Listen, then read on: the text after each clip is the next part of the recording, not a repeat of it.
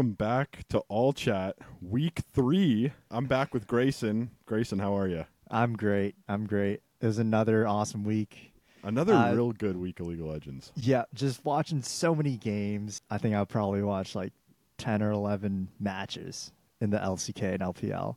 Wow, that's a lot. Speaking of that, do you want to give a little rundown on how things might be changing for the podcast, just a little bit, coming moving forward? Yeah, so I know last week we mentioned, oh yeah, you know, we're gonna watch every single game. Like you were watching 15, I was up till four in the morning. It's definitely putting us like a strain on our uh, mentals. I think a little bit watching that many League of Legends games. So Yeah, moving on, starting next week, uh, we are going to be splitting off some of the content. So Jack is going to be focusing more on the LEC and LCS, and I'm going to be taking on more of the LCK and LPL. Obviously, we're both going to be tuning into whatever matches that we want to watch, but uh, just starting next week, so that we're not both up watching every single game out of the four major regions. We're uh, we're splitting it up a little bit. We're also starting next week going to be changing our release schedule. So podcasts are going to start releasing every Wednesday starting next week. Yeah, and just for context for for people who are listening too, the the original idea behind making this whole podcast was uh, Grayson knew a lot about the LCK and the LPL, uh, and I mostly watched the LCS and the LEC.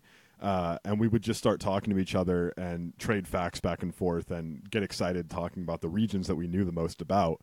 And then when we started actually filming the podcast, uh, we both got into the headspace of watching every single game every week. So uh, we're going to kind of shift back towards the original plan for the podcast, which is splitting it more down the middle. I'll take um, North America and Europe, and Grayson will take China and Korea. Uh, and then I think that that'll help um, with some conversation too. I think it'll be better for us going back and forth and learning things from each other as we talk as well. We had a lot. We have a lot to talk about this week. We do. Yeah, Yeah. Do you want to just jump right in? I'm down. Yeah, LEC was. I mean, the splits technically over regular season, and we're moving on into playoffs now. So Yeah, there's there's a lot to cover with uh, LEC. Monday was the last day of games for the LEC, and now we're going into playoffs. So what I want to do real quick actually is just give a rundown of what the standings are at the end of this first LEC split, and then maybe we can talk a little bit about what the schedule is for playoffs, and then maybe get into some of the teams and what we think that's going to look like. Does that work yeah, for you? honestly, I don't even really know like the format or anything. So if you could touch on that too, that'd be awesome. Yeah, that'd be dope. Let's do it. So at the end of the split, um, we have G2 and BDS in our top two. They're both seven wins, two losses, but I believe G2 has the head to head. So they're um, technically solo first, and Team BDS is in second. Uh, then we have SK Gaming in third, Mad Lions Koi in fourth, Fnatic in fifth, Vitality in sixth, Team Heretics in seventh, and Giant X scraping in at eighth, with Rogue and Karmine Corp both missing out on playoffs. Um, real quick for, for Karmine Corp and Rogue and, and Rogue, sorry, um, their season is done, and I, I think Giant X, Rogue, and, and Karmine Corp all coming into this last week were all kind of fighting for this last spot, and then after the Karmine Corp loss on Saturday, they they were officially out. They actually came back Sunday and Monday to beat SK and I believe I uh, think it was BDS. BDS. Yeah, I did two of the that. top teams, two of the top three. So um, they showed up at the end right when it didn't matter.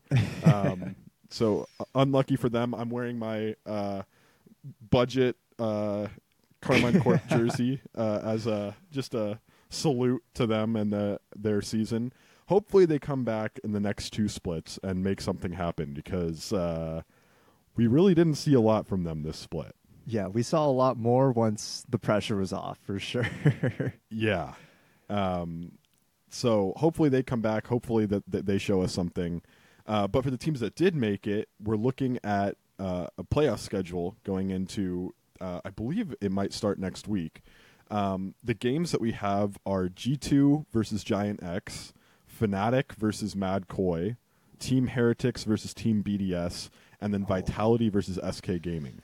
Um, so it's uh, it's going to be some some interesting games. I think right off the bat with G2 and Giant X, a lot of people have that being pretty one sided. I think uh, Giant X is definitely looking like the the weakest team coming into playoffs, and G two uh, they they slipped a little bit and they they had a couple bad games, but I think they're still pretty solidly looking like the best team.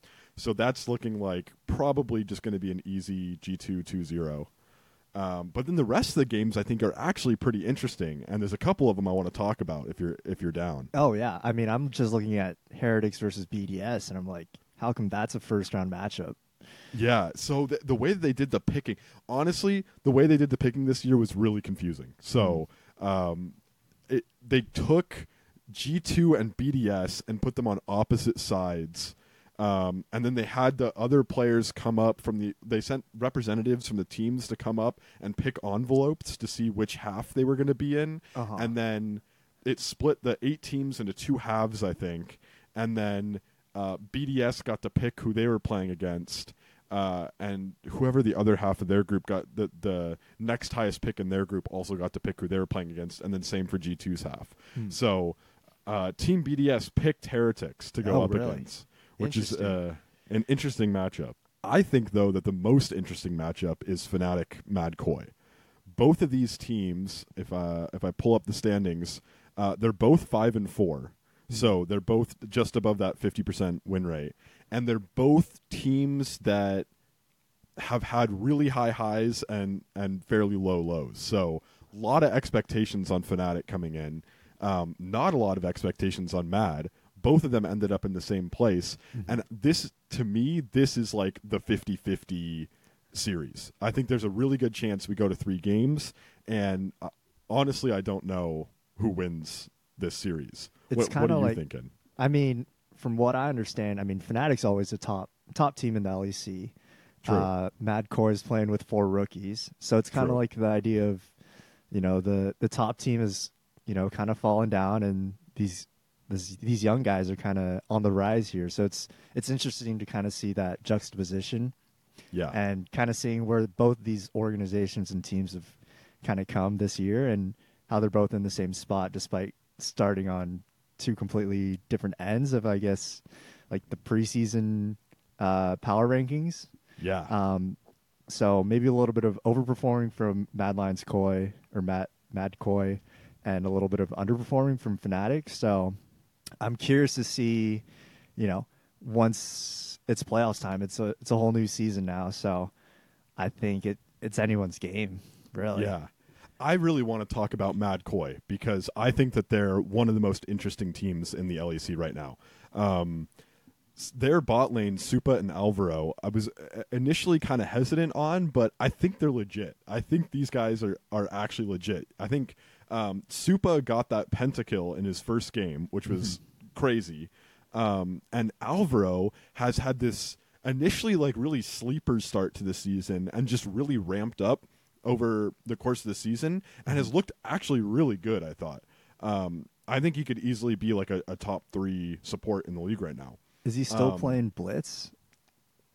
It's a lot of blitzcrank, yeah. Okay. but he's he he has a, a a fairly good champ pool, but I think his blitzcrank he's had some really critical blitzcrank games that have pretty much gotten the team wins. I think. Oh wow. Um, so that bot duo, I'm actually pretty hyped on. I think they're legit. I think that they're gonna make moves. I think if if we see stuff happening for Mad Koi in playoffs, it's going to be off the back of those two, and that's because I'm not sure how I feel about Fresskowy and uh, Myrwn, who are their mid laner and top laner.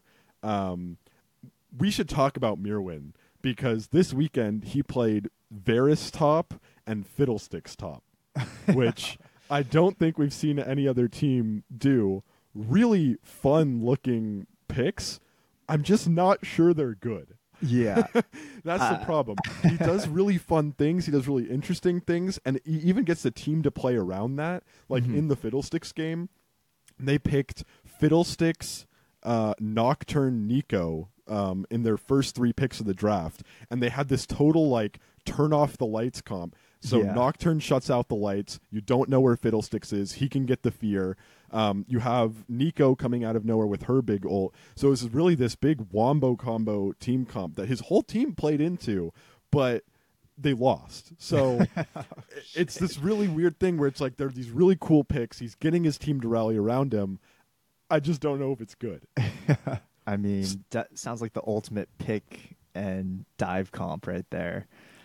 Yeah, so they have But a they lot lost. of flexibility coming Uh-huh. into playoffs, which I think uh, th- potentially they have some of the most flexibility out of at least like the the middle of the pack teams.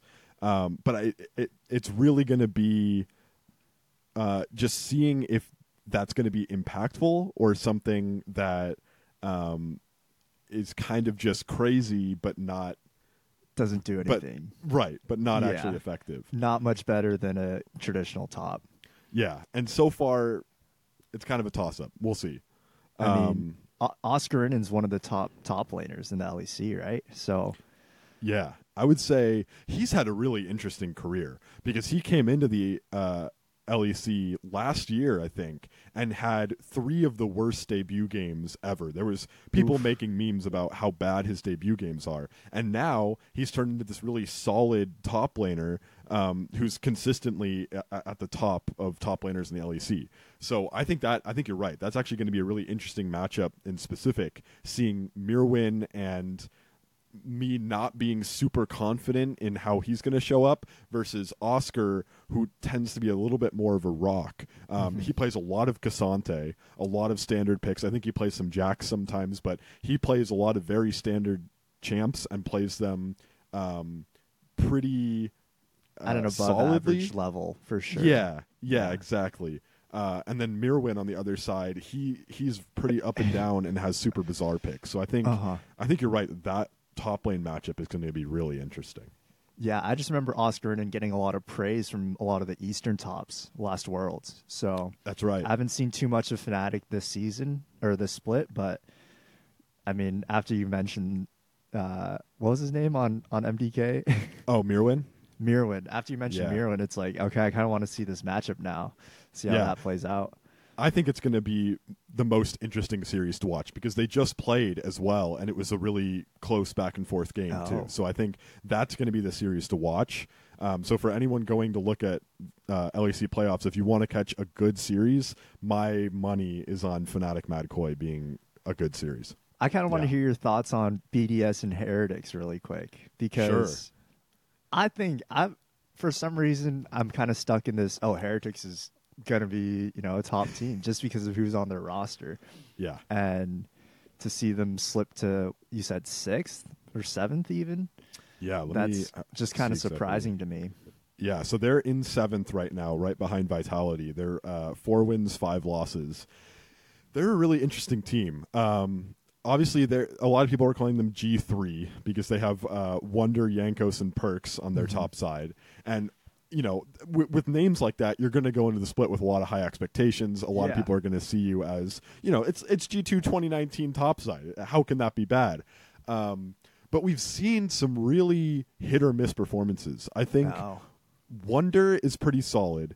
Uh, he played really well subbing in for Fnatic last year. I think he was a big part of them getting to Worlds. Mhm. Um, he's continued to play pretty solidly, I think. Yankos, to me, is still uh, the GOAT jungler of Europe. I don't know if he. I don't know if I would say that he's the best jungler in Europe right now, but he's still top half. yeah, um, still keep playing really well. top three, top four probably. something like that yeah. Yeah. and then interestingly maybe not so interestingly to people who follow um, the lec perkz really hasn't impressed me um, I, I think it kind of started after he left g2 that Mm. people started to get less and less impressed by him he had an okay performance on cloud 9 when he went over to na um, he had a not great performance on vitality and i haven't been super thrilled about his play on this Team Heretics team. So I think him and the the bot lane for Team Heretics have not been super impressive. So Mm. I actually think they're um, they're not going to go far. I think they'll probably just lose to BDS. And it Oh, I don't know if it'll be a 2-0, but it, it very well could be. I think that they're one of the one of the teams in playoffs who's not going to go far. So BDS is looking like them too. Then I think so. Yeah. Yeah. BDS is a cool team. Um, Nuc has really come into his own. The the mid laner for BDS, he's Mhm. really come into the his own. I was looking at some uh, damage percent numbers just because I know statistics should be taken with a grain of salt. I know they don't tell the full story, but I think it's interesting to look at statistics and what kind of trends they reveal. Mhm. Um, and Nuc is at the top of damage percent for his team, along with Humanoid from Fnatic. So Oh, wow. um, those two guys, I believe, are the top two contributors um, in the league to their team's damage. Um, so Nuc has had some monster performances. You have Adam; he's still picking his gods champs. He Mhm. just had a game this weekend on Garen. Um, he continues to to play these champs effectively. Um, I think Sheo is playing decently. I think Ice, he's not the star. Uh-huh. Uh, uh, and then Labrov, I think, is also having a really good split. So for me, uh, BDS's power comes from Adam in the top lane, Nuc in the mid lane, and Labrov in support. And I think the weaker links are Ice in the AD carry position and Sheo in the jungle. Hmm. I know that they definitely seem like as a team they're they're meshing really well. I think it was Yeah. Monday, or or maybe it was Sunday, when they were walking into the arena. They all like dressed up. oh yeah, that's a BDS thing. So they, Oh, they do that every every game day. Yeah, Oh wow, okay, I didn't know. yeah, that. yeah, yeah. But I think like just starting right there, like that builds chem, and that you know that brings the team together a lot, especially with guys that are trying to make a name for themselves in this league. Right? Yeah. It was really surprising that this team is doing so well. That um, they first had their really good split last year Mhm. um, when they were they, they topped the league for one of the splits. People Yeah. were super surprised by that, and they've kept more or less the same roster, just switching out Crownie for Ice. So Mhm. these guys have been playing together for a while, um, and people thought, oh, maybe this was just like a one split thing. Maybe they're they're just going to fall off after that. But they're back up at the top. So uh, it's really interesting to see.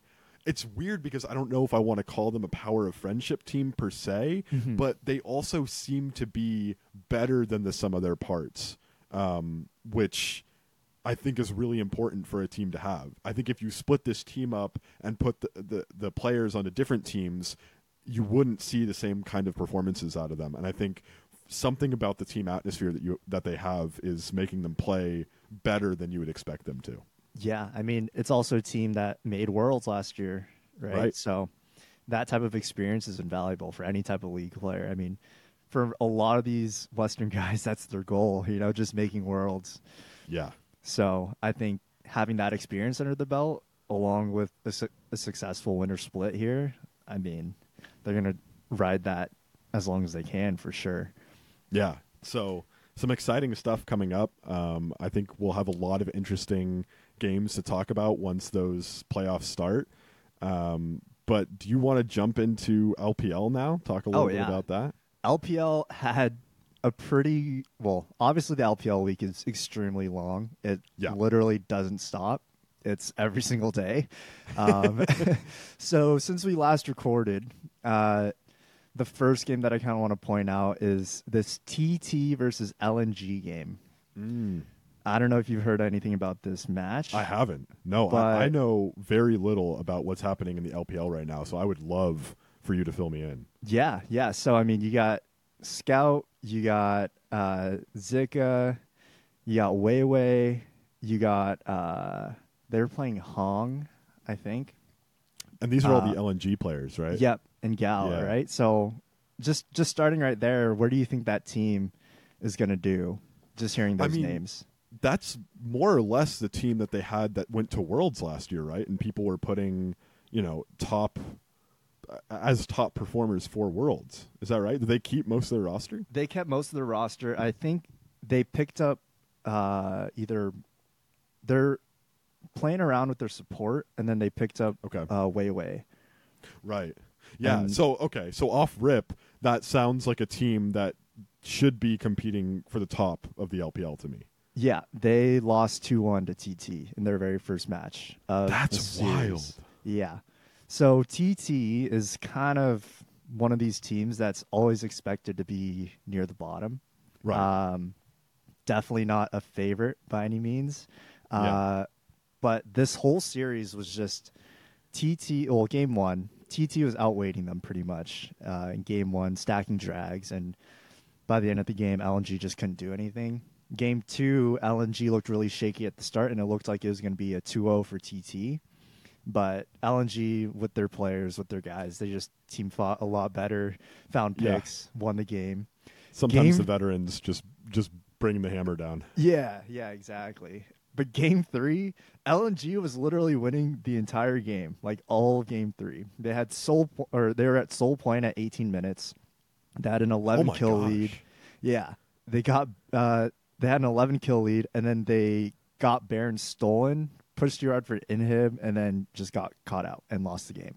This was at like 30 something minutes. They were literally stomping on them the entire game, and then TT has one little Baron steal, one little team fight win, and the game's over. And like the the guys on TT were literally celebrating. They're celebrating so hard in their cams. Like UCal before the game was even over, he was like jumping up and down, like out of his chair.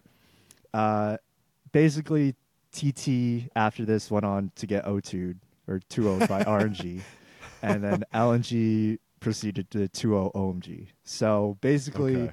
Uh, you can count this as a uh, outlier for LNG and, Sure. and TT, but I thought that match was just crazy because I mean, obviously we all know LNG, we all know Scout is probably one of the top five mid laners in the entire world. Yeah. So just seeing them lose in their very first match of the split was crazy. Um, it's wild to me that you, you were saying that um, TT was able to like steal a Baron and catch them out and end the game because my experience with a lot of top teams is that they can lose early games and then come back and they're the ones who make some play in the mid or late game. They flip the game around and uh, pull the trigger and just end the game. And rarely do you see bottom teams or teams that are expected to be in the bottom do the same thing where they're able to make you know catch someone out or have a big team fight win and just end the game off of it. That's that's pretty much the opposite of what you normally hear. So hearing that TT managed to, to pull something like that that's pretty impressive Yeah, it came off a lot of momentum when they stole Baron, and LNG Okay. just kind of they kind of freaked out, and they were like, "Okay, we got to go push to end now because they have Baron," and then uh, they just got caught out too far, uh, pushing for inhib, and Wow, lost so- the game. And just like that, like game was over. that's wild Yeah, But you think that was probably a, a, an outlier performance from both teams rather Yeah. than the norm? I definitely think so. I think so. LNG is in the support. I think they have Mark and Hong. And Okay. Hong was the guy that they were going with last year during Worlds, but they picked up Mark from, I don't know, I think he's on Top Esports or something last year. And they played Mark, I want to say, during that TT series. Um, I don't know if Hong's gotten any games yet, but that was one thing that I noticed. They were kind of in between on who they should be starting for uh, for LNG support. So Interesting. I don't know what's going to come of that, but LNG they look like same old LNG after that OMG match. Um, another team that I want to hit on really quick is EDG because they're frauds, bro. They're actually Yeah. frauds. Zero three. They're what? 0 3. Uh, they lost to RNG, Top Esports, and LGD. Uh, versus Top- LGD? yeah, last night against LGD, they lost. Isn't LGD also one of those teams that's like perennially at the bottom? Yep, yep, they got 2 0'd.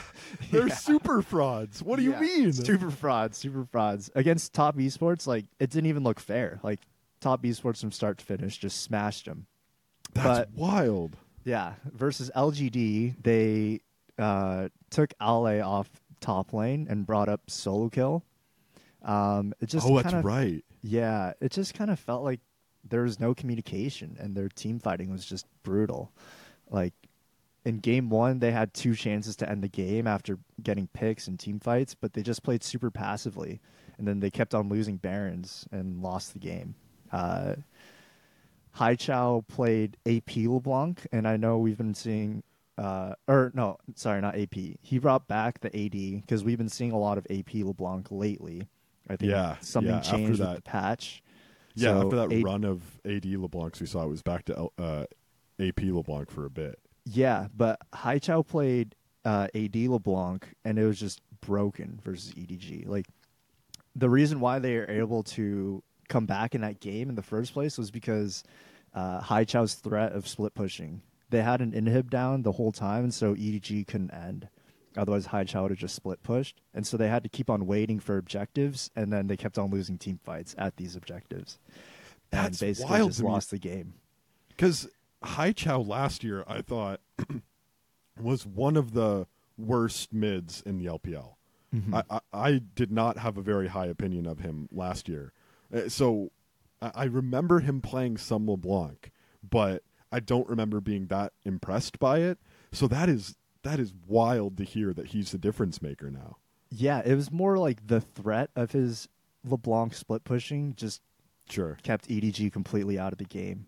And then in game two, EDG had the craziest lead. Uh, you could probably ask for it in a League of Legends game and still lost. They had Cloud Soul at 23 minutes and a Oh 5k gold lead at 25. And then LGD got Elder and Baron and won. They lost crazy. the Elder fight at uh, at 29 minutes. Uh, EDG lost the Baron fight at 32 minutes, and the game was over in that same minute. So EDG are just the biggest frauds in in any major region right now. Basically, yeah. That's what it sounds like. That's wild to me because EDG is an organization that I expected to pretty much always see at the top as well. yeah, perennially just in the top five at least. yeah. and, And now I'm looking at the standings, and they're they're shown literally in last next to Ultra Prime. yeah, which they pretty much showed why they are last, based on these these games, which is so surprising. I mean, it's not like they have bad players either. Like they still have JJ. Well, JJ Yeah. honestly looked pretty rough, actually. But That's it's so not like they don't have the pieces. It's they just look discombobulated. Solo Kill was supposed to be like a really hyped up rookie too, Mhm. right? He was. Yeah. I think there's a lot of pretty high expectations of him coming into the LPL too. Yeah, and nothing just seemed to work for them. Like it didn't matter that he was getting brought up. It didn't seem like there was motivation either. Like they had their like they had so many chances to win games and they would just throw it. So that's not a good look if you're known as a top team. Yeah. You're trying to compete for those top spots while sitting 0 and 3 now. Yeah, Uh, you mentioned up really quick. sure. Ultra Prime. Uh, Yeah. I just want to touch on them really quick. They played RNG also last night. Um, game one. So RNG picks double ADC bot. Oh, what do you think? What do you think Ultra Prime responds with? Uh, you might already know. I don't know. I don't. oh, you don't Um, know? Okay. Dou- so RNG picks double. RNG picked, I think, Varus Ashe. Varus Ashe. What do you pick into Varus Ashe? I, you know, I'm not even going to venture a guess. I, I would assume it would be something fairly stand, maybe an engaged support. I'm thinking maybe like a, a Blitzcrank or a Nautilus Hmm. or um, something with a lot of survivability. Oh, yeah, yeah, yeah. You're you're kind of on the right track there. It was it was they picked Rammus Yuumi in the bot lane. Yeah, Yeah. right. They The lost their tower like before nine minutes. Wow, the classic Yeah. Rammus Yuumi bot lane. Yeah. Oh, how- oh yeah. how did I Well, miss that? Everyone plays. You know. Yeah. Oh my god. It was it was That's terrible. wild. They were down, could not see us. It was like eight minutes. Their tower was already done, and then they're buying their double support items. Wow. Yeah, that's That- all I got to say about that series because that was just not on my bingo card for LPL. no. Was it as useless as it sounds like it is? oh yeah, it was. Okay. All right. Yeah. Having your ADC play a Rammus, probably not the best idea. Not not the Even best with the Yuumi on its back, Yeah. not the best idea. I'll I'll remember that for the Yeah. future. That's crazy. Yeah, uh, I wouldn't recommend watching it. I would recommend just looking at it and Yeah. wondering if it's photoshopped or not. Just just look at the game and and think for a little bit, but don't watch it. Yeah. yeah, it was it was a tough watch. RNG just smoked him. Uh, Ultra Prime's just not there. They're not good enough to be. They might not even be good enough to be in the LPL. So that's why they're pulling Oh, wow. stuff out like that. So Yeah. Uh, they definitely do it. Be- they didn't do it because they thought it was good. Okay. Yeah. All right. Oh, well, there is one team that I want uh, real quick for you to tell me a little bit about, and that's uh, NIP because I know they have rookie now. Um, and when I was looking at some damage numbers and just looking at some some global statistics, Yeah. uh, rookie was up there, and I'm I'm seeing that they're 2-0, that they played LGD and IG. How did Yeah. those series go? So honestly, they look good as a team. Rookie honestly doesn't look like he's in his top, you know, top three Really? mid laners form. Yeah, I mean, their their matches they against IG is pretty much a stomp. but LGD they did have one closer game where it could have gone either way. Right now, I think it's kind of hard to judge them right now just because they haven't played too many top teams. Yeah. I'm not even counting LGD as a top team right now because I think EDG are frauds. Yeah. So it's kind of weird seeing because every team's going to end up playing each other once. Right. Um, I think it's going to be really interesting to see how they stack up against like a true top team because right now they just haven't been tested. I don't think rookie looks the best though. I think, um, like what we're used to seeing out of rookie. Obviously, his numbers are good, but they kind of they're kind of inflated from that IG match, and I don't think Oh, his form is exactly where um, we're used to kind of seeing him. Huh. Yeah, I, so real quick, one of the interesting things to me that I've been thinking about re- recently is how the different regular seasons of our major regions are uh, scheduled. Because you Hmm. look at uh, the LPL and the LCK, who have best of threes, and they're Yeah. playing constantly, and they're Mhm. playing a ton of games. Yeah. And then you look at the LCS, we're down to eight teams, and it, it's two games per weekend, which Mhm. it's I, it's been two games per weekend for a while. There's a lot of conversation on Twitter recently about how LCS only plays two games in a weekend, and we've had um, structures where it's been like three games in a weekend, but it's been a lot of two game weekends. That's not like the most surprising thing to me, Mhm. but I think it's really striking people now because there's only eight teams in the league. So there's um, there's just eight games in a, in a whole weekend yeah, a- and then you see the LPL, and they're playing. Every team only plays another team one time, but they're all best of threes, and there's 17 teams. Mhm. So they're just playing what feels like nonstop and just a ton of games. So it, I just it's been really interesting to me to look at the LCS and just look at comparatively how little it feels like the LCS plays compared to these other regions. They Mhm. started a week after LEC. LEC has already gone through their nine game round robin and are into playoffs. And the LCS, each team has played four games. You know, Yeah. four best of ones. Yeah. So it, they're just. It feels like even though I know there's some LPL teams too who have also only played four games because they've there's teams who have you know gone zero two twice or two zero twice or whatever. It just feels like over the course of the split, it's so little compared to these other regions. Yeah, it's definitely there's a bit of uh, disparity, I guess, between how many games each each region plays. I mean, on any given night where LPL and LCK are playing at the same time, you're getting four games in a night. Yeah, And four that's the same- right? Uh, not for oh, oh, I see what you're saying. Four Yeah, games. like- yeah, yeah, yeah, guaranteed like- four games. Yeah, yeah, like for LCK, you're guaranteed at least four games. For LPL, you're guaranteed at least four games. right. Um, and that's just on one night. I mean, and they're doing this every day, pretty much. yeah, So it's, I mean, you can kind of see in the performance levels. I mean, it's definitely advantageous when you're playing multiple times a week. You're playing best of threes. You're getting at least two games in one like stage sitting, which I think is also really important. Just kind of seeing how you perform on stage versus in scrims. Um, Yeah.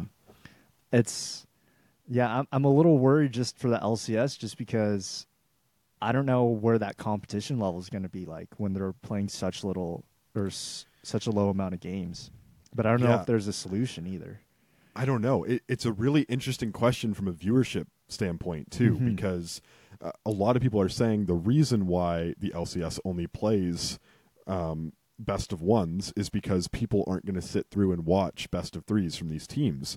Uh, but then you, you look at how few games they play, and it's like startlingly few. So there's been a lot of conversation recently about bringing best of threes back to the LCS, and there's been a lot of support for it. Mm-hmm. But with the budget cuts that we've been seeing at Riot, with uh, the layoffs, with the viewership that we're seeing out of the LCS, I don't know if it's going to happen. But it it feels.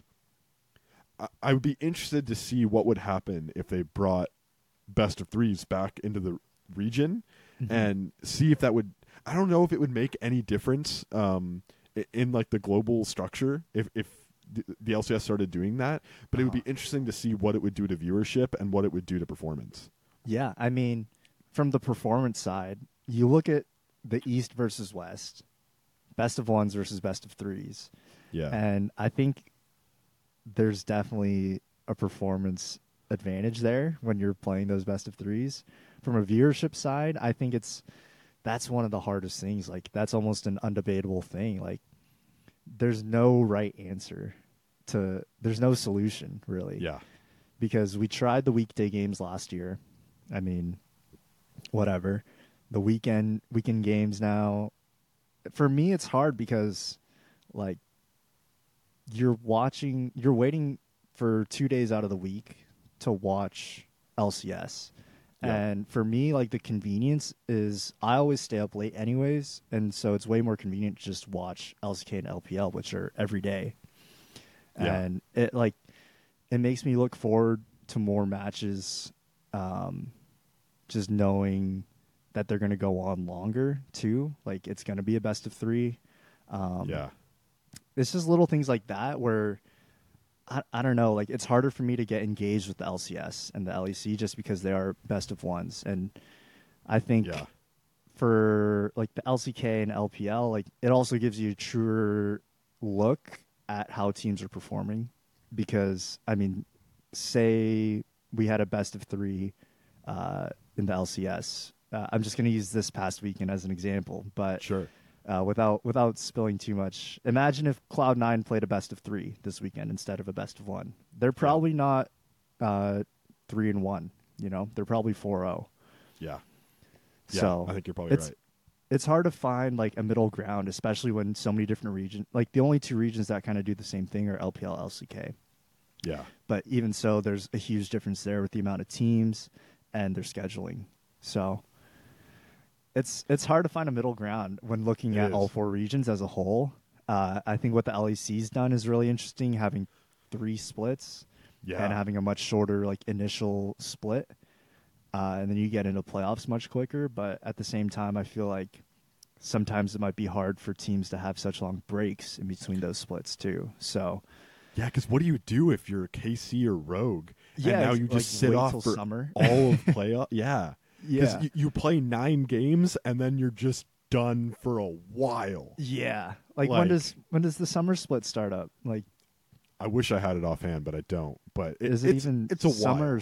Yeah, it's they're not going to be playing for a long time, which No. I don't know in a professional gaming world if that's ideal at all. Right. so Yeah. I don't know if there's a way that they could increase the amount of games for LCS and, and LEC. I think that'd be kind of fun. At least for LCS, I I would definitely love to see more games. Um, I'd love to see these teams playing each other multiple times um, earlier on. Like the fact that we only have four games per team is, I don't know. I think that's kind of tough. I wish It is. I wish we could see them performing a lot more. Yeah, and it's been it's been hard to pull together any kind of like real thoughts about where these teams are and where they're going to be when you've only seen four four best of ones out of them. I Mhm. found myself a lot of times wishing that we had more game data for these teams so far. Mhm. Um, but I, I still have some some interesting stuff to go over. Do you have more on the LPL, or do you want to jump over to the LCS?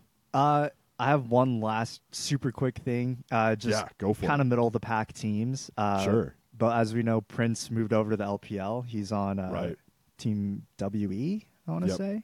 Yeah, And basically, OMG, FPX, and Team WE are like in this three man tie where OMG 2 WE FPX 2 0 OMG, and then W WE 2 1 to FPX. So Huh.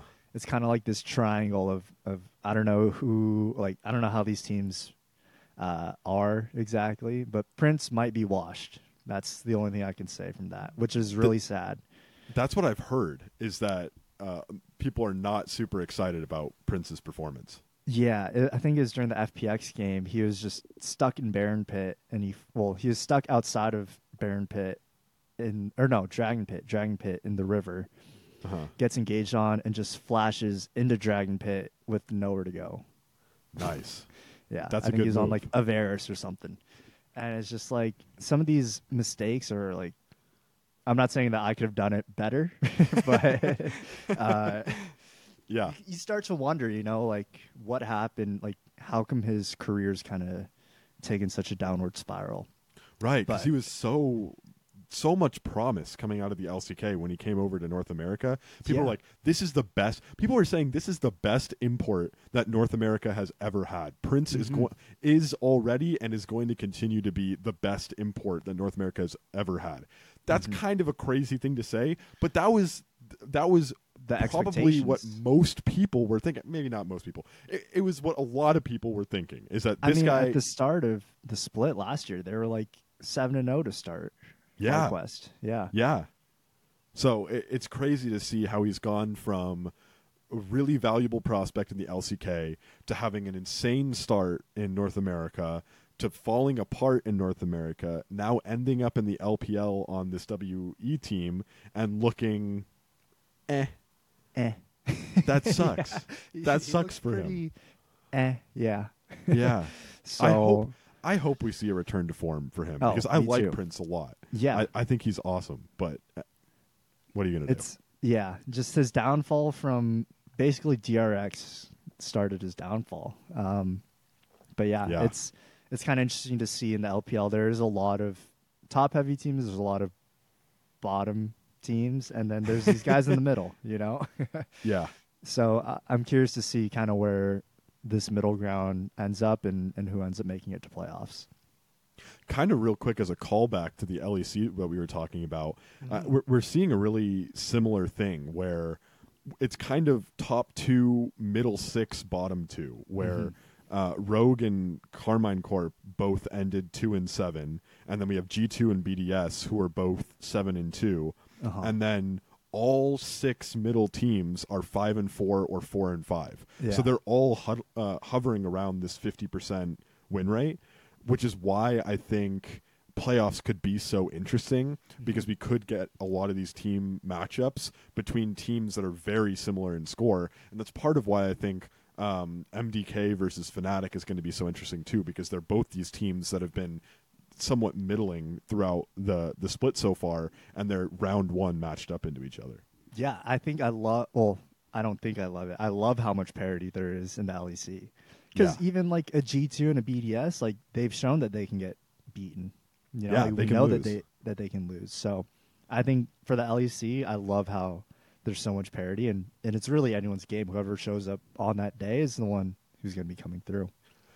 The the one thing is that I really hope that the structure that we're seeing top two, middle six, bottom two, I'm hoping that means that we have uh, like two really good teams in the LEC with six teams who are all fighting up towards these top two teams, Mhm. and not that we have two pretty good top teams with two then- bad teams and six teams that are all Mid. fighting down to be bottom two, right? Like Yeah. I, I, I'm really hoping it doesn't mean that we have eight not so great teams and two decent teams. Uh-huh. I'm really hoping that it means two good teams and six um like pretty decent to on good the come teams. up or like Right. could yeah could make some uh, make some waves, but just haven't And- gotten there yet. Yeah, I, I'm not confident in which one it is yet, but I think playoffs will be telling. So I think playoffs will be telling, and then MSI, of course, will be Of the course. real test. yeah. Uh, But- but with that, I say we jump into LCS a little bit. yeah, hundred percent. I think Cool. this was also a pretty interesting weekend, to say the least.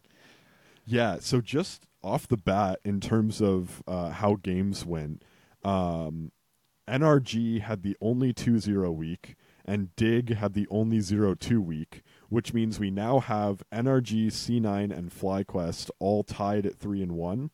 Um, so those are, w- which I think is good because those are the three teams we are expecting to be at the top. So it's nice to see that they're there and that we're not seeing massive underperformances from any of them.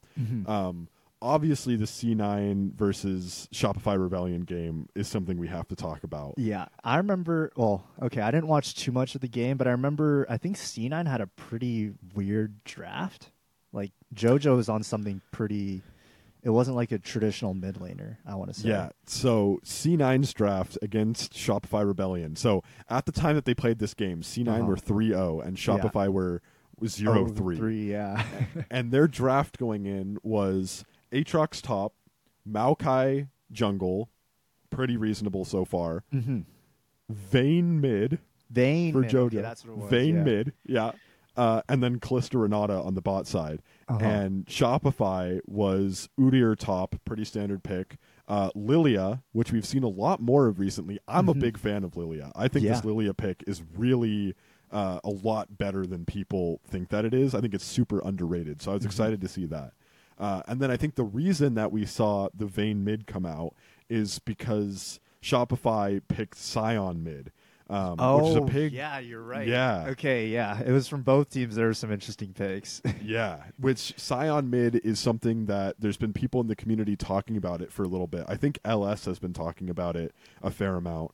Um, and so Insanity picked that up in the mid lane, and then they finished out with Varus Milio in the bot lane. But really, to me, this game was just Cloud9 being so cocky and just getting super punished for it. The game started with them doing a three man dive bot and absolutely botching it and pretty much losing the game from there. Oh, It nice. just their draft looked completely unplayable from behind. Like how do you play Vayne from behind? Mhm. You know? It's Yeah. it the game felt pretty much unwinnable right from the start. Dang. I mean, Yeah. Shopify Rebellion was one of those teams where we are like, you know, if they if they can perform, start getting on the same page, you know, they could they could make some waves. But I don't know if that's the way that they wanted to do it. But at least they got a win on the board. Yeah. I- It's it's interesting because we've been talking about how Shopify has the potential to to climb up above these other bottom teams, and I still believe that. I just really didn't expect it to come from a win over C9. I don't think Yeah. anyone did. I think C9, Oh. C9 were pretty much expected to go undefeated. I Mhm. mean, they're of course going to lose a game here or there. It's pretty pretty hard to go undefeated, but I don't think anyone was expecting that the way that Shopify would start working their way up into the top would be through beating C9. Mm-hmm. I think this is also where the live patch kind of starts to shine, you know, because Yeah. I have no doubt that the reason why C9 plays that comp is because they're on the live patch and they're just trying to mess around with the lead that they have in the standings. Yeah. So I think it's going to be really cool seeing what other picks these top teams kind of bring out, or maybe even some of these bottom teams kind of surprise some people. Who knows? Yeah. Maybe we'll see a Rammus Yuumi in the LCS. I hope not. yeah, me too. Me I really hope not. Um, but real quick for the other top teams too, Mhm. um, I think that one of the best games of the week was NRG versus Fly. Um, it it was pretty one sided, but I still thought that it was a really fun game, and it was a game that NRG pretty handedly won. Um, but it was a, a fun game to see between two of the top teams. So if you're going to go and watch some LCS, I would go watch that game. Um, and I think what's really cool is that all three of the top teams in the LCS are kind of developing their own identities already. Mhm. Um, so if you want, I have some some stats and some interesting things to talk to you about for each one of those teams. Yeah, yeah. Uh, Cool, Let me hear. okay. Yeah, let's go. Let's start from the top. I guess C nine is probably the team that we kind of have on top. So Yeah, let's do it. Okay, so one interesting thing about C9, Mhm. um, they played Dig this weekend, which was a pretty crazy, not super clean game. Mhm. Um, but they're win streaking against Dig really hard, and they talked about it on broadcast. but C9 are 19 and zero 19 and against zero. Dig since 2020 spring. And there was a little period where Dig was out of the LCS. So Dig has not won a game against uh, Cloud Nine since 2017. 2017. Isn't that crazy? That's seven years ago. Yeah, I wasn't even they in college yet. No, they haven't won a game were. in six and a half or seven years. That's against Cloud insane. Nine.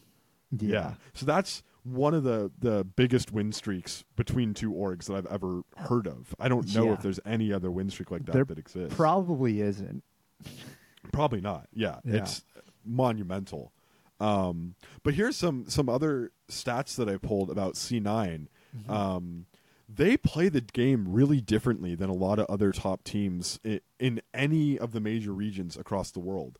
So, really, what C9 are doing is they're playing mid jungle a lot harder than other teams are. What Mm-hmm. I've noticed is that in a lot of these top leagues, um, you're seeing a lot of the damage share on teams going to mid laners and AD carries, which makes a lot of sense. Um, Mm-hmm. Yeah. There's a lot of strong mid and AD carry picks right now, Mm-hmm. and those are t- usually the roles that you expect to do a lot of the damage. Yeah. Uh, but Blabber has the highest damage percent for his team of any jungler in all of the major regions. Really? Yeah, so he has a 21.9% damage share, which is Mhm. the highest out of LCS, LEC, LCK, and LPL, which I think is fascinating. So it's him and JoJo. Yeah. JoJo has the um, the highest damage share on the team, uh, and the two of them are the ones that are getting played around. But here's the thing that's really insane: Berserker has the lowest damage percent of any ADC in any of the major regions. He only has a 17.9% damage share on the team. And the crazier thing is that Berserker and Vulcan together have a uh, the same damage percent as the next highest ADC in the LCS. Who is? So- who is Meech with 26.3%. So Vulcan and and Berserker together have the same damage share as the ninth ADC or the not the ninth, the seventh ADC in the LCS has. that's kind of that's just mind-boggling, you know? Isn't it? Berser- like Berserker is he's him. Like Yeah. as far as LC LCS uh, ADCs go, he's him. You know? Yeah, we talk about him being the best player in the league. Yeah. And, And- it's not even that he's like really playing badly. It's Uh-huh. just the team seems so focused on this JoJo Blabber That um, mid jungle duo. Yeah. Yeah. And Fudge is getting a fair amount of damage share, but it's really uh, JoJo and Blabber that are making this team happen. Yeah, that's one thing that I did notice when I watched some of the C9 games. Like, it just felt like Berserker was farming the whole Yeah. game. Yeah. And just not doing anything. And it's like, well, I guess he doesn't really have to. Like, you know, a lot of the pressure's off because they have JoJo now. But I was just like, he kind of seems invisible out there. And I, I guess he kind of is invisible out there. But it's scary because once he is online, then what? You know? Then you got problems. Yeah. Yeah. So I'll be interested to see if he starts showing up as like the best ADC in the league, the best player in the league, if he starts um, putting in a lot more of the work moving forward. And again, like you're saying, this could be a factor of being on a different patch than the rest of the world is on. It could be that we start seeing a shift towards more mid jungle moving forward. But I, I don't know if we will because a lot, the, pretty much the rest of the LCS is has similar damage shares to the rest of the world does, where it's concentrated at mid and AD carry. Um, so you, you look at FlyQuest and NRG, the other top two teams, and FlyQuest, uh, they have a very balanced damage share, interestingly. So most teams, mid and AD carry are the ones carrying. On FlyQuest, you're getting a lot in top lane, and you're getting a lot in support. And I think Oh. that's because Busio, Busio, is yeah. playing things like the Seraphine with um, Senna from Massu. Mm. Mhm. And uh, just a, an interesting tidbit about FlyQuest is that, from what I can tell, uh, FlyQuest is the only team, at least in the LCS, where the support has a higher damage share than their jungler does. So Really? Busio actually Uh-huh. has 15% damage share, where uh, their jungler Inspired has 11%. Oh wow. I mean, Yeah. I think that definitely does go back to, to what you were saying with the picks. Yeah. That Senna Seraphine might be inflating that a little bit, Oh, 100 percent. Yeah. but that's still But crazy. Yeah. four games. Uh, Yeah. To have it not just be like a one game anomaly, but over the Yeah. course of four games to have him have a higher damage percent. That's it's pretty interesting. And again, you know, take it with a grain of salt because it's one stat that I'm looking at, but it's an interesting trend. So Yeah, for sure. I, I think FlyQuest is definitely one of those teams that they're just going to be solid, kind of like a no expectations uh, NRG from last year. Where it's like they have the pieces. It's just a matter of performing. Yeah, I hope that's the case. I, Yeah. I like this team a lot, so I, I, I Mhm. hope that's the case. Uh, and then the last one, NRG, who's also th- uh, up there three one. Um, they're playing a lot through FBI. He uh, has thirty two point seven percent. Uh, damage share for his team, which is the second highest damage percent of any ADC in the LCS. So they're they're very mid ADC focused because Palafox also has pretty high, and you can tell that Palafox is carrying a lot of these games. So Mhm. they're kind of playing maybe the most standard that you would expect out of a team. Uh, FlyQuest is playing very balanced, and then C9 is playing this totally different game where they're just playing through jungle, Mid-jungle. and, and mid. Yeah. That's so Yeah. interesting. And It is. I guess three different philosophies and three same results. So Yeah. I want to see. I, I feel like I'm a broken record a little bit, but I just want to see all these top teams play each other. Obviously, we already saw the C9 NRG. We saw the Yeah. NRG fly. Uh, But C9 FlyQuest C9 is bound to be a banger, and then having them come back and play each other again, I think is going to be really telling. yeah, for sure. Yeah. Uh, Uh, one last guy to talk about before we move on to the LCK, or Mhm. um, before we move on to LCK. Yeah, LCK. Yeah, Oh my gosh, so LCK. sorry. Yeah, before we You're move on to the LCK, um, there is a player who really s- stood out to me just from a stats perspective that I was not expecting to find. Um, the highest damage percent in the LCS. So this is uh, a player who has the highest share of their team's damage. Um, there, there's one guy who holds the highest percent, and I want to know if if you can guess who that might be. I don't think you're going to get it, but I'm Ah. curious if you might be able to guess who has the highest damage percent in uh, the entire LCS. Let me think. Let me think here. Okay, you got. I'm trying to think of all the teams. I don't. I don't think it's anyone from C9. I don't think it's anyone from NRG or Fly either. Right, you're correct in Um, that. Okay, you got TL and Hundred Thieves. Yeah. Is it one of those two teams? No, I'll give you this hint. It's one of the bottom teams that Bottom has teams. this So- one standout player who's doing most of the work. It seems like. Is it someone on either IMT or Dig? Well, Yeah.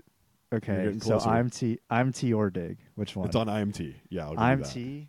Shit, I don't think I even know any. Is it? Is it WildTurtle?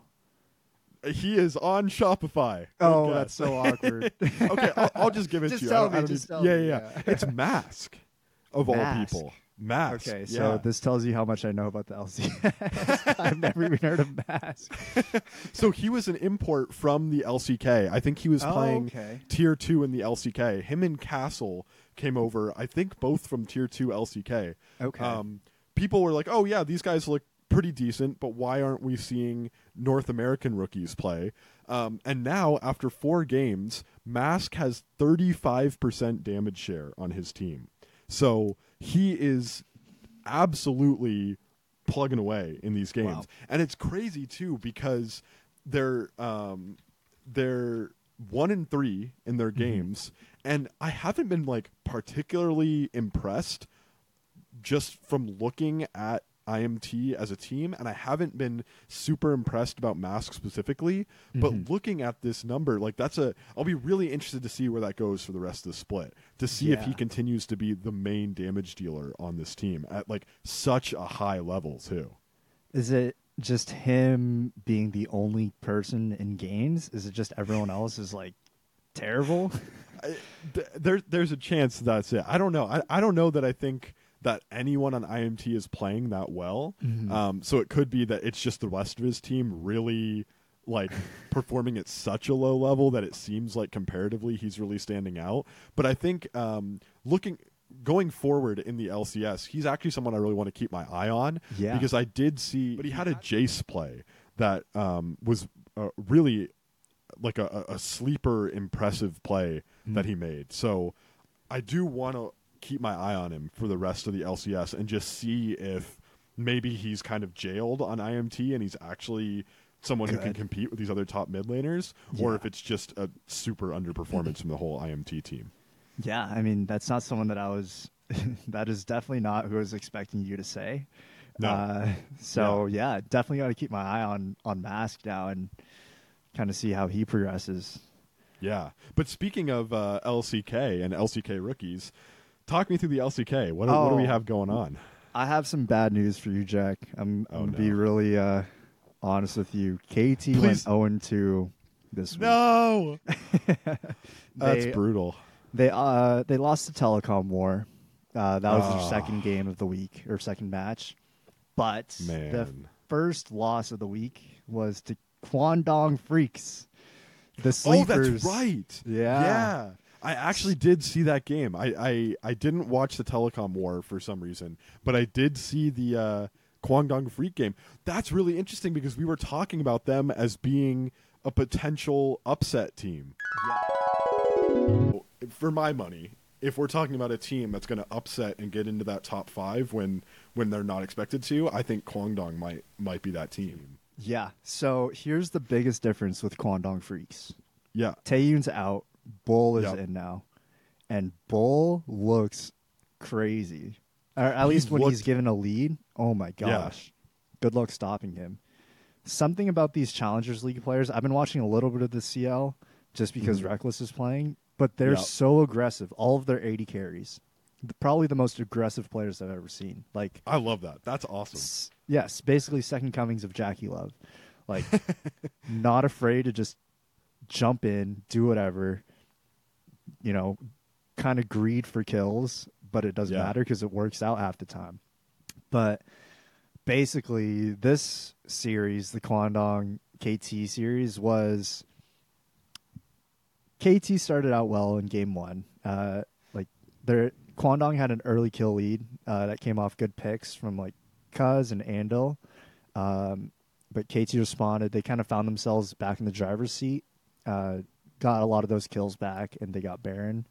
Um, basically, game one, perfect get, perfect got caught uh, with Baron up, and then Beryl got picked, and then Pyosik decided to go one v five and died, and then Kwangdong got a free Baron.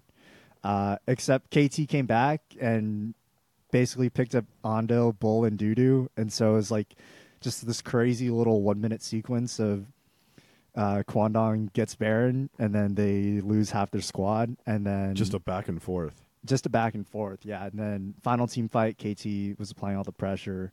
Beryl had a nice Ornal, and then the game ended. Uh, game two, a lot more standard. Uh, the game looked pretty even. Uh, picks were going kind of both ways. Uh, but Cuzz, Cuzz, I got we got to talk about this guy. He Yeah. is looking insane. Well, maybe not insane, but he's looking like one of the top junglers in the LCK. He was everywhere.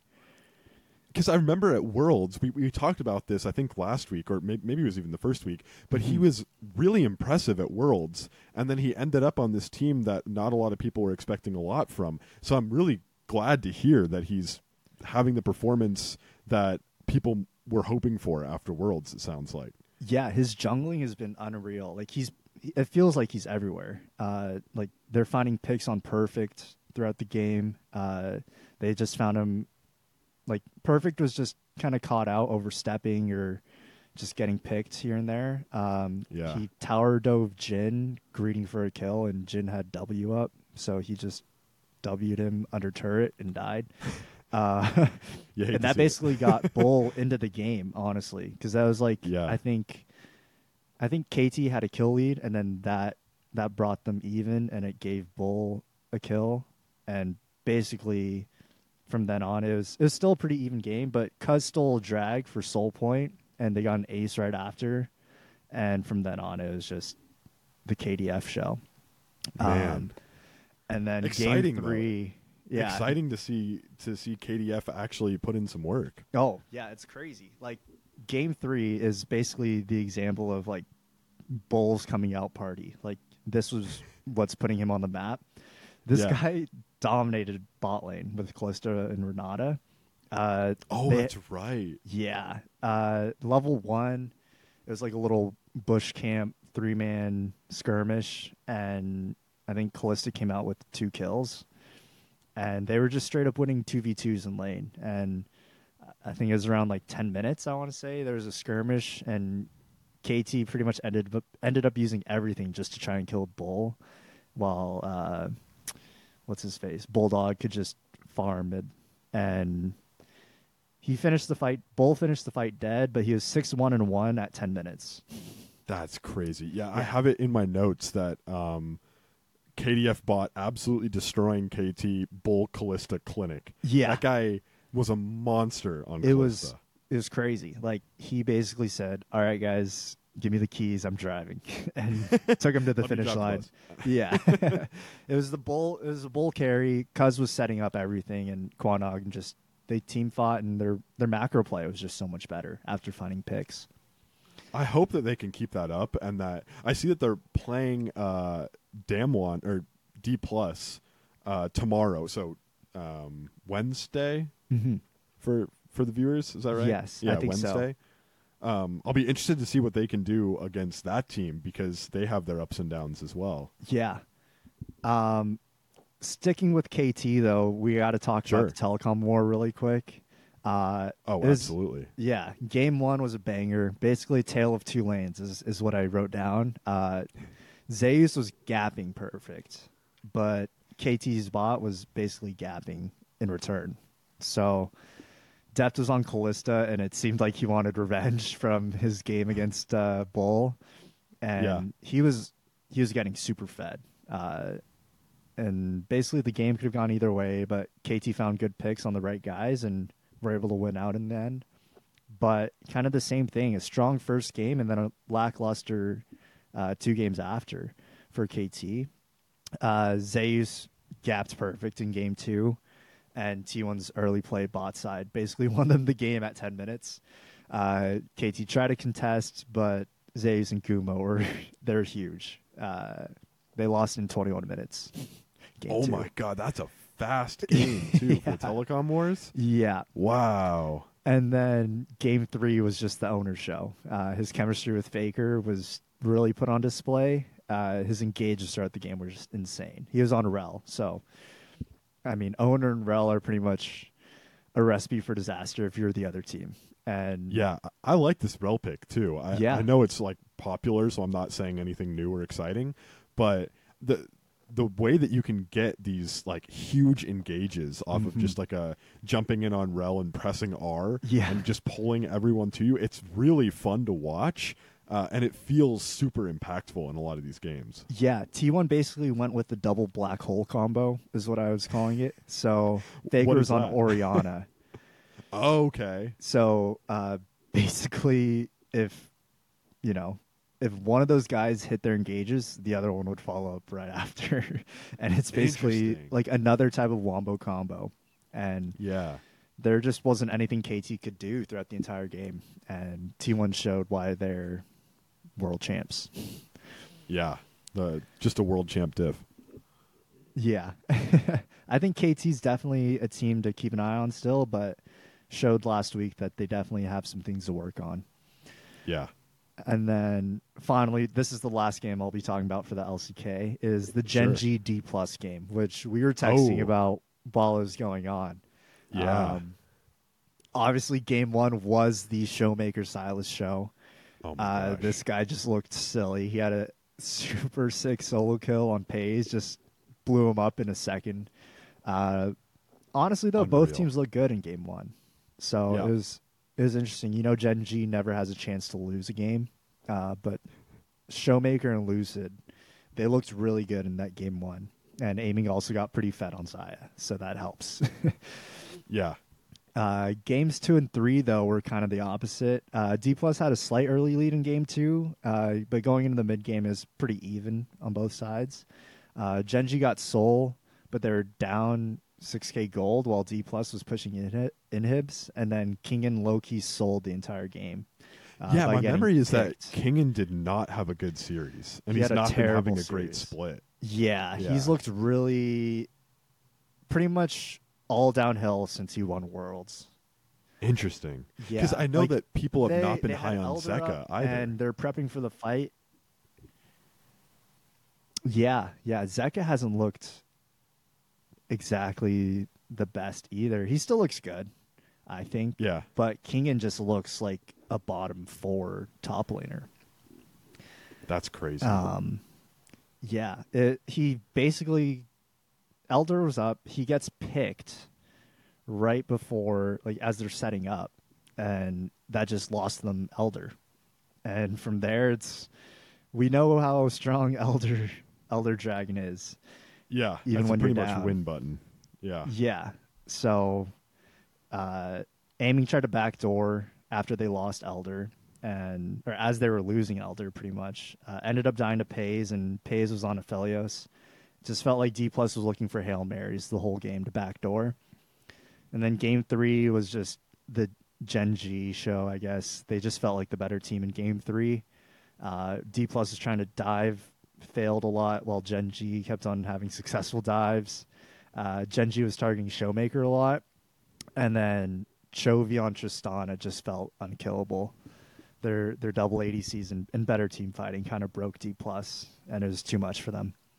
And Chovy is just a monster too. He's- Chovy he is a continues to be such a monster. Yeah, I mean he's, the He's- ultimate farmer, right? Yeah, and he seems you just put him so on an hard to ADC. deal with. Yeah. Yeah. so that was just. I wish it went. I, I wish there was a more. Well, I wish D plus I guess would have been able to pull out, but Yeah. Gen G showed why they're they're four and zero still, and one of the. Do you top think that they'll teams in the go world. undefeated? I think they have a chance. I think T one for some reason they just cannot beat G domestically. They're just They like have that Gen G some type block. of mental block for them. Yeah. Yeah, yeah, exactly. So I don't know if it's, I don't know if Gen G's going to end up going perfect, but they definitely have a chance because they they beat both the teams that are you know probably the two closest teams to challenging them, and it. Yeah. I'm not saying it wasn't close, but they looked pretty dominant in those matches. It'll be fun to see them moving forward. Yeah. Uh, I don't know if you want to do a quick Lucian segment really quick, but I got some stats for you on Eastern Lucian because I know that we were not fans of Western Lucian. But I, I got some, some stats to tell you for the Eastern side of Lucian. Yeah, hit me with it. I know, yeah, I know last week was a bit of a dog on Lucian week, but Don't pick Lucian. Yeah. yeah, don't pick Lucian. Just don't do it. Just don't Uh, do it. unless you're unless you're in the LCK or LPL, then you can pick Lucian because Okay. right now, Lucian get, guess his win rate right now. So I think I checked you say and it's- globally it's like 51% or something. So I'm I Uh-huh. got to guess in in the in the LCK and LPL it's got to be 80%? So in the LCK, it's a sixty three point two percent win rate. LPL, Okay. it's seventy percent.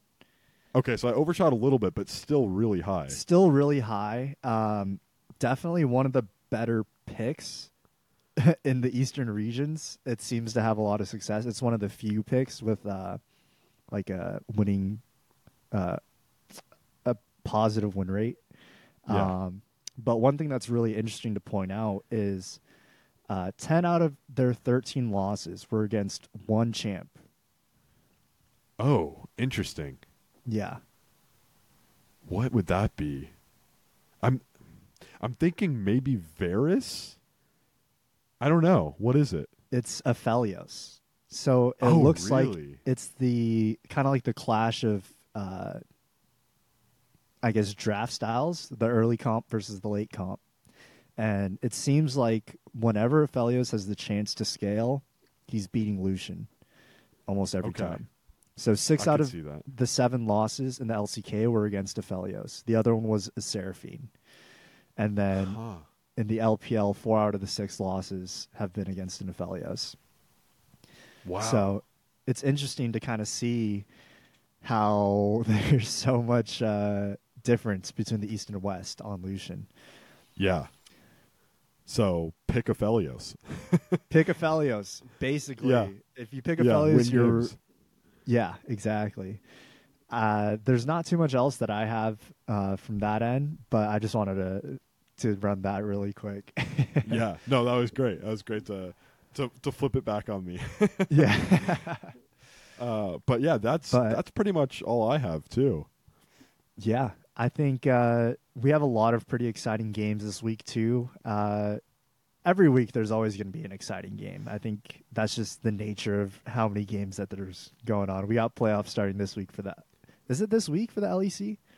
I, I need to check on that. I'll, I'll- check while you're talking. And, and okay, but yeah, right. I mean, if you're just looking at some of the games that we have scheduled up here, like obviously you mentioned the uh, D plus uh, KDF. There's going to be some pretty good games in the LPL. I just Mm, checked. It is. It's it starts February third, so I think that's this weekend. Okay, yeah, that is Yeah. this weekend. yeah, so Um, on Saturday. Wow, that's quick. Wow. Yeah, that is quick. Uh, we do have Gen G playing Kwangdong, D plus versus uh, HLE. I think TL versus NRG is going to be a really good good ma- game too, and Fly versus Yeah. Hundred Thieves. So a lot not of like great games games, but just interesting games for sure. For sure. Yeah. And then obviously we have the C9 Fly Quest game this Saturday. Oh, on Saturday. well. That'll So- be a good one. Yeah. We have a lot of pretty fun games uh, throughout this week. LNG also plays JDG on Saturday Oh. night.